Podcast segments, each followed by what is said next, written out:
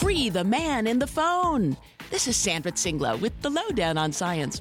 Imagine you're FaceTiming with your dad, but instead of seeing his face trapped in a 2D screen, his image is free floating in the air in 3D. Sounds like a sci fi movie, right?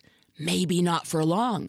Daniel Smalley from Brigham Young University brought this fantasy one step closer to reality.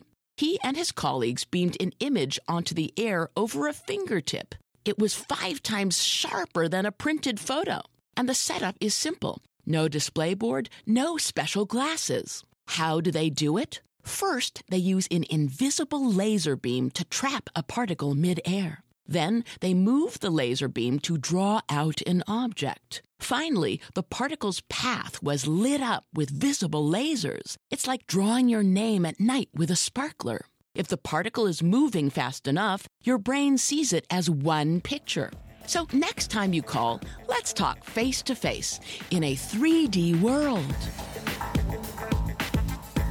The Loh Down on Science is produced by LDOS Media Lab in partnership with the University of California Irvine Science Communications and 89.3 KPCC. On the web at lohdownonscience.org. This is Sandra. Follow us on Twitter at LOHDOWN.